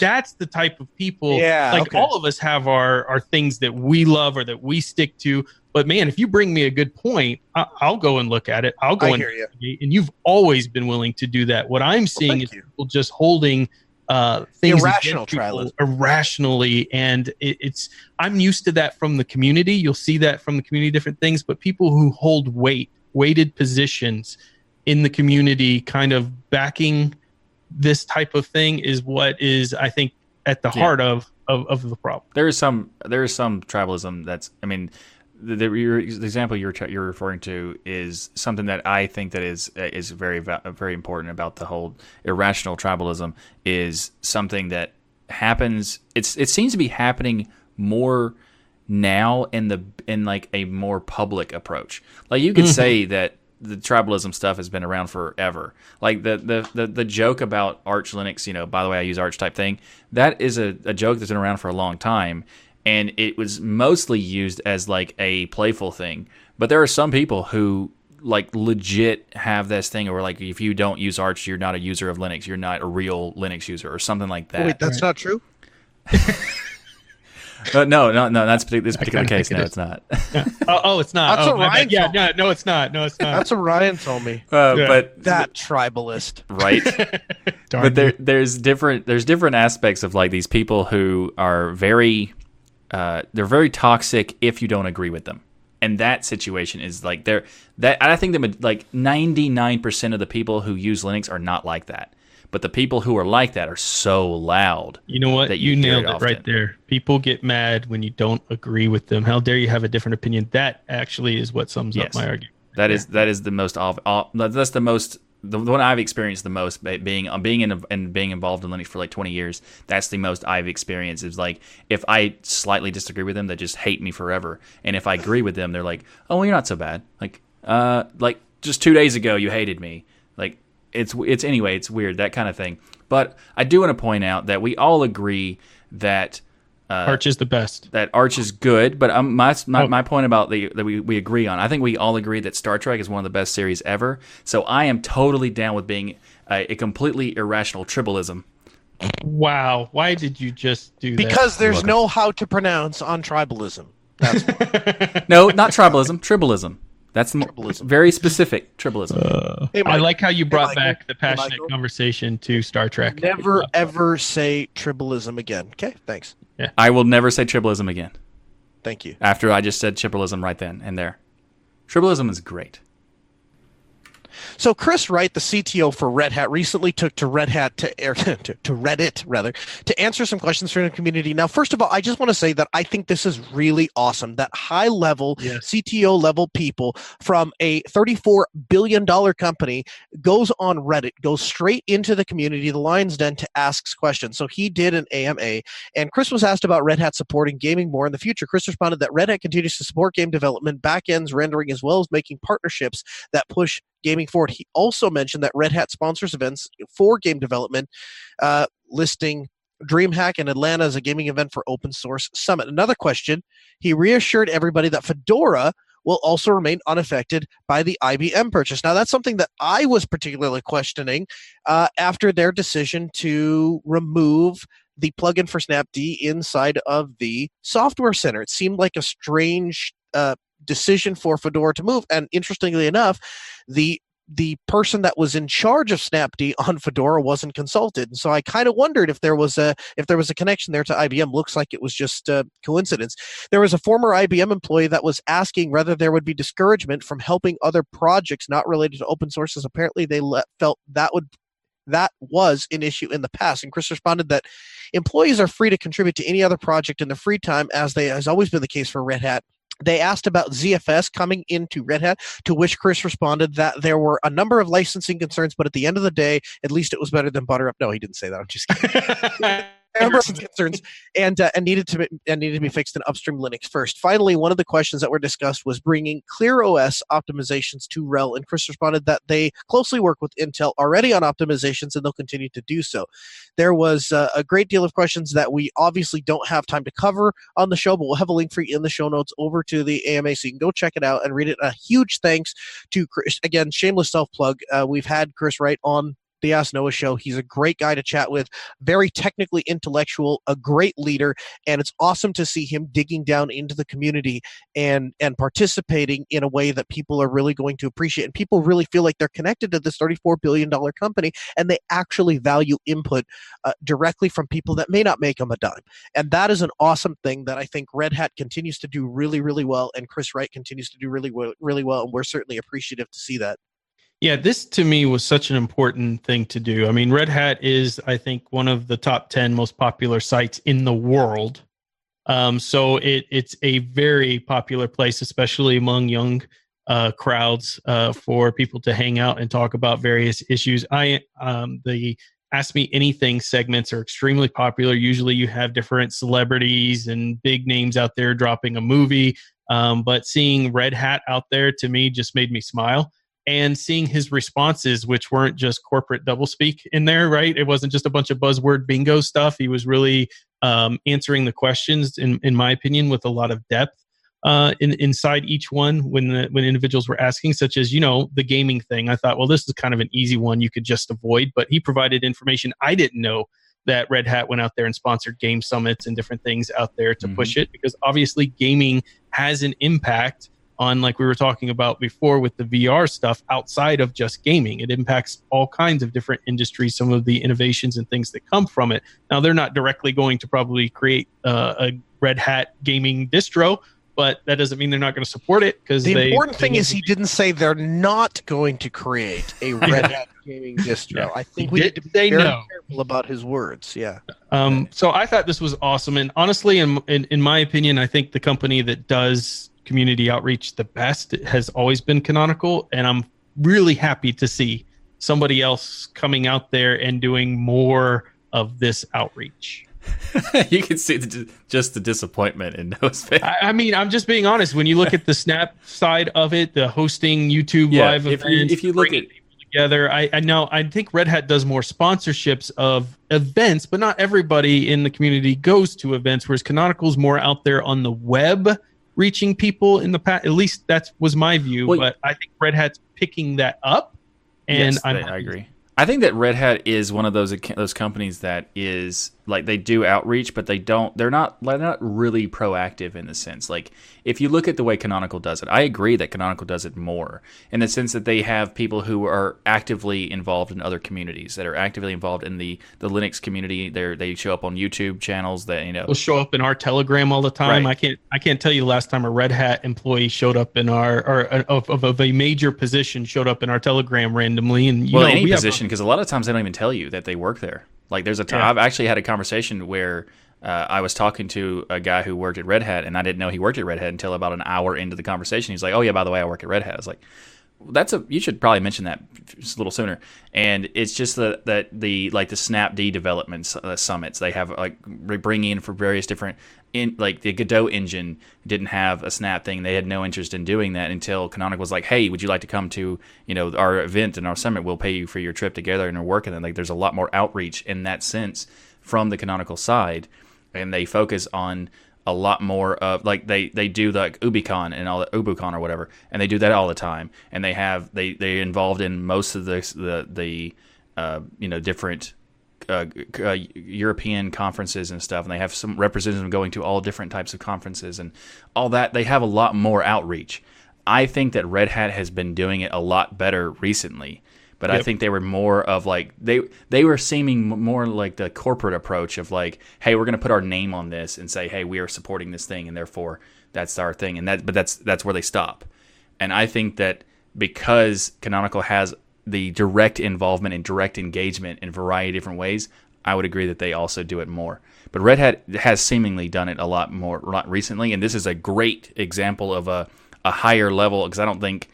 Um, actually, Mark Shuttleworth probably has. I think he might have done one. I don't know, but there's there's a there's a lot of potential for them to start doing it this way, and I like the fact that they went into like the uh, an, an or an, like a community that isn't really focused on the enterprise server level. They're like, hey, we just want to talk about Linux and like have conversations with people from companies like that. And I think so it's awesome. I think we're calling out Chris to show up into our Telegram group, and uh, if he does, we'll shout out Red Hat seven times on our next podcast. I. I that? like that. I like that. Yeah. We'll also denounce ButterFS as the official uh, file system for Destination Linux, and we'll let it out. No, we will not do that. Pretty sure ButterFS, that's something that's your, going to happen. your tribalism showing. Right. so Counter Strike is one of those games that's been around for a very long time and is super popular. And it's it's like one of it's Valve's probably their flagship game, and Yeah. it has it's not got a lot of love in a long in a little while, uh, but they've recently got some with the. Uh, with like really like back in 2012, the the game of like uh, was CS:GO was was released, and they did add the um, you know the the what was it called? What's Battle the Arena Field, Yes. but I can't remember what its name. But it's like the it's like the Fortnite. yeah? It's like about it's battle royale, but I forgot what they called it. Uh, so they did they did that, but they've actually added like there's a lot of times that people were like, "That's great, you added these things, but we want some more you know DLC stuff, new maps, and that kind of thing because we want to just expand the game itself rather than adding additional modes in what we already have." And Valve has listened and they have added new maps to make the way into the game. There's also a new game mode coming called Scrimmage. And scrimmage mode allows players to set like test their skill like a 5v5 competitive mode, but without the official ranking being impacted, which is awesome because when I when I try to play with like in the competitive aspect of uh, when I played Counter Strike, I am terrible at that game. So when I try to play with people who are friends of mine, they are way better than me, and they put me in a position where they don't want to play with me because it ruins their rank. And it's like this weird Well, like well, they must have that same mode in Rocket League because you're ranked really high in Rocket League, but you would still come down to uh, the pleb level with me and play as long as it was unranked, right? And no, I, I, would- I'd play with, and there's some ranks I'd play with as well. Like Yeah. uh, th- there's a, a hoops mode. I'll play ranked in that. Because if you played me, you played with me in a ranked mode in Rocket League, you'd go from like platinum to lead. like, Well, immediately. but well, champion, but yeah, So CS:GO, one of the best games out there. It shocks me to this day when I do benchmarks when I got the new system and the prior system when I got the 2700X. Game people want to see CS:GO. Where's the CS:GO frame rates? How's CS:GO play? I'm like, it's amazing. This game Mhm. after so many years is such a flagship to people for first-person shooters, and I think a lot of that is because Valve has heavy amount of competitive uh, game events going on. So this is one of those games that if you become good at, you can make like a good living winning tournaments and teams and things with CS:GO. A lot of tournaments out there, a lot of skill required. Probably one of the best known first-person shooters where precision and skill truly matters. You're not going to walk into CS:GO and guns blazing and kill anything. You'll die in like the second you boot in if you just run in there. Like you need a lot of strategy, a lot of skill in there to really be successful quite an amazing game that they have where I think if they came out with a new Counter Strike that didn't basically just be a graphical update, people would riot and just keep playing CS:GO because it's so it's so well balanced and good as it is now. yeah, it's a fantastic game, and I really like the fact that they made it easier to play competitive with like a competitive style without having to worry about the competitive ranking of it. Because like Yep. it makes it possible to play with more people and not have to worry about like because like if you wanted to play the casual like you couldn't do the team versus team thing you'd just be thrown into some random server and stuff which is fun too you know for the first 20 seconds before you just get destroyed over and over and over Yeah. uh, well for me anyway but i So for those who want to play the mode, uh, Dark One in Yes, our Patreon exactly. chat uh, it said it was Danger Zone is what it's called, which is a really cool battle royale mode if Yeah. you want to have some fun encounters. Counter And a lot. It's a, it's it's and also don't it's it's battle royale, but it's also like a very specific way they do it. So it's like it's very it's not just like a copy of like PUBG or whatever. It is very cool in how they do like the the way that like things like not all the guns are available at a certain time. And ammunition you also have to find different different like uh, levels of uh, like the part of the game. And also you know because I assume that. uh you know, no, since Noah was bothered by the tribalism thing, I would also assume that he'd be bothered by the danger zone. Because I just, Wow. I just had to. right on the tails of a new Top Gun coming out.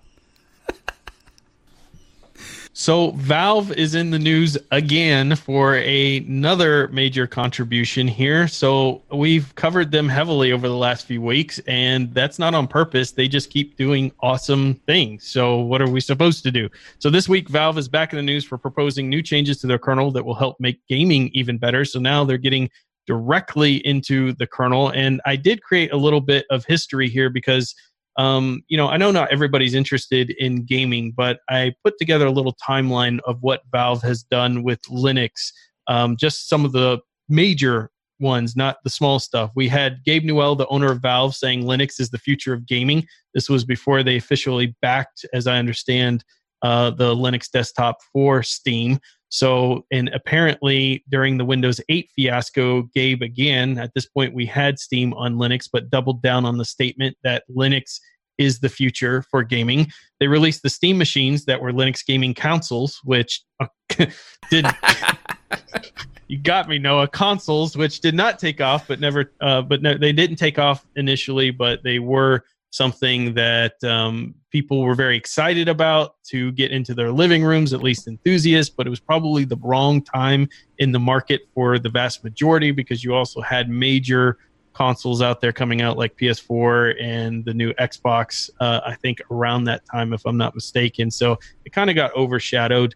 Uh, they released their very own Steam OS based on Linux. They work with Wine to bring us Steam Play, which has allowed us to run thousands of games now natively with Windows.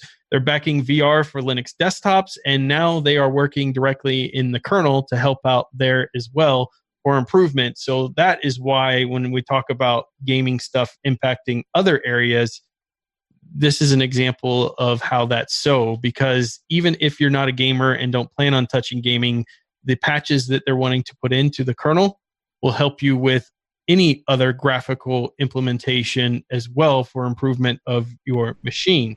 Um, basically, what they're doing is they've put the fsync patch set into production, which would allow them to execute on this module once it gets loaded into the kernel side so they can take advantage of it.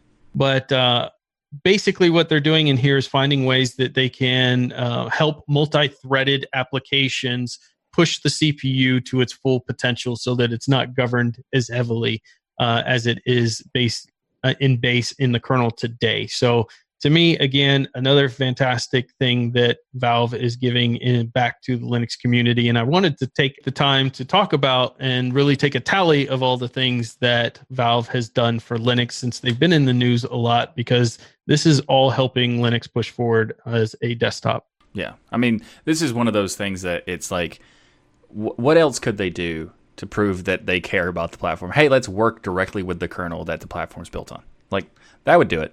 I think that would do yeah. it. exactly. So, so it's funny. I was in a standoff in my trip to Florida. I'm in the elevator and I have my Linux washes Windows uh, shirt on that I have. Nice. And in shirt. the elevator, I look over because I feel somebody staring at me. And the person I look over and I see their shirt immediately and it has the Microsoft logo on it. And he's just staring me down. And I said, Hey, you work for Microsoft? And he goes, Yeah. And we like, like Linux he goes, I like your shirt. And I said, Yeah, because Microsoft loves Linux, right? right? And he goes, Yeah, for our stock prices, we really love it. And I thought that was hilarious because, all of course, their Azure platform and everything, they're making tons of money on it. So, in any case, uh, you know, I don't know if Microsoft loves Linux, but I can certainly say Valve does. I, I think I think that guy is just saying what what Microsoft really believes, but it doesn't have the the, the, the intestinal fortitude to say. Uh, yeah. But that's pretty much what it is. Uh, but yeah, Valve actually does care, and they've proven it on so many different examples. If they did literally nothing else except bring Steam to Linux, I would be happy. Like that itself is awesome. And then they do, and then if they you have Proton and stop there, that's it's awesome. They're they're doing so much, but they don't stop there. They continuously build things to benefit the ecosystem, and you know it's hard to not like Valve, even if Valve does something that you might not like at some point they've done so many things now that they've they've built a, like a mountain of gratitude that even if they make a mistake, I'm still like whatever. Yeah, and I forgot even in here recently the AMD and Intel GPU shader improvements yeah. that they put in. So I mean, there's so much more that's not even covered here, but just to show you why it's important. Exactly. Our software spotlight this week couldn't have come at a better time, and it is Project Pinta. It's a simple and free open source drawing image editing program. Now, we talk a lot about image editing tools, but sometimes you don't want to become an artist. You just want a simple interface with a, a few bells and whistles to get some quick edits done. And that's exactly what Project Pinta is. Now, it's interesting. Like I said, the timing of this is interesting because it was my daughter's birthday on Wednesday. She's five years old. And I reached out to one of the open source graphic designers in the community, Mr. Albert Westra, and I said, I said, Hey, I've got my daughter. She's really interested in drawing. The problem is she goes into our sunroom and she fills the entire walls up with, with drawings. What can we do about that? And his answer was, Yeah, you should get her a Wacom tablet and have her draw. And so uh, and so what was interesting was I had installed MyPaint for her to use, but I also have Project Pinta, and so I've actually been I I shouldn't say I have any real uh, experience, but she has some experience playing with it, and uh, and so it's a it's a pretty cool piece of software, and definitely something to check out if you're interested in getting uh, in touch with your artistic side. Yep, absolutely. Yeah, I think Pinta is quite is quite good. It's, it's it's great for like just getting the basic things done, and it also is great for like getting a beginning, like doing image editing or like the basics image editing and doing like getting used to doing drawing on on digital form. Like it's it's great for that, and I think it's it's one of the it's, it's a really good tip, uh, and I think that it has a lot of potential that people should check it out if you're interested in that kind of thing because you know uh, GIMP can do a lot of things, but you might not need that much power, that much features if you just want to do like some basic editing and stuff. And Pinta does it very well. I don't know if it's Pinta or Pinta, whatever. Uh, but also, there's some uh, we we have all used like Tails to do things and to watch like logs. And the tips and trick this week is multi-tail, which allows you to monitor log files and command output using multiple windows in a terminal, colorize, filter, merge, and all in one tool.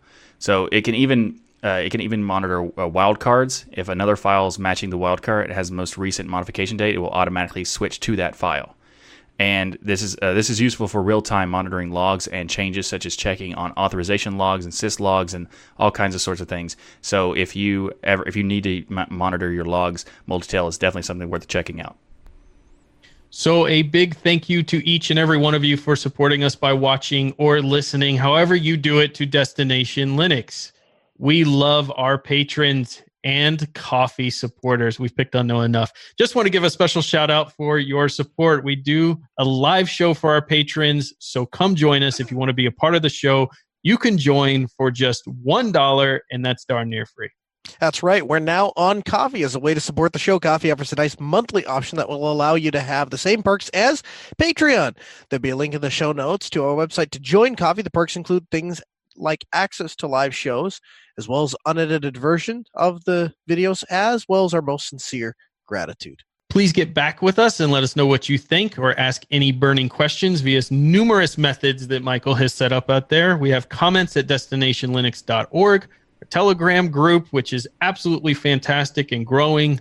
We're about to cross over the 800 mm-hmm, individual mark there, but we really need to get over that thousand mark. So definitely go join the Telegram group and see how many awesome people are in the community uh, that can help you with issues or just discuss topics of interest. We have Discord, Twitter, Mastodon, pretty much everything you could think under the sun.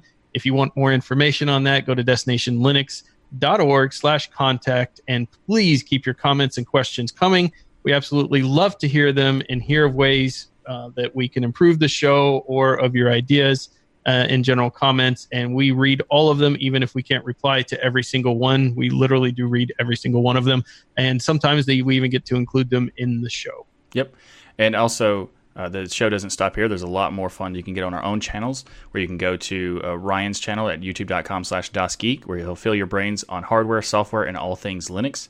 You can check out Zeb. He wasn't here this week, but he's still making content you know, at the youtube.com slash ZebedeeBoss. Uh, Zeb can be found driving at crazy speeds, moving aside caravans to get in his way on his live streams.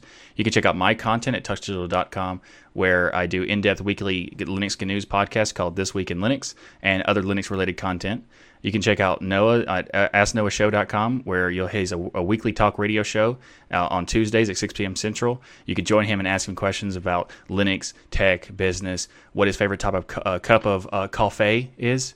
Yeah, well, Noah's not a huge draw, but get Dude, this: if you join Noah's you... show, I show up to his IRC chat, and you could hang out with me during Noah's That's show. That's true too. Dosky could be there talking about coffee. How many nights did it take you to come up with coffee? oh, I, I, didn't. I didn't. I was actually one of the patrons told me, gave it to me in a Telegram message. Like, hey, you should mess with Noah with this one. I was like, yep, hey, sure will. Can we kick that guy out? Ban hammer's coming. anyway, you can also like that smash button and share the show on social media.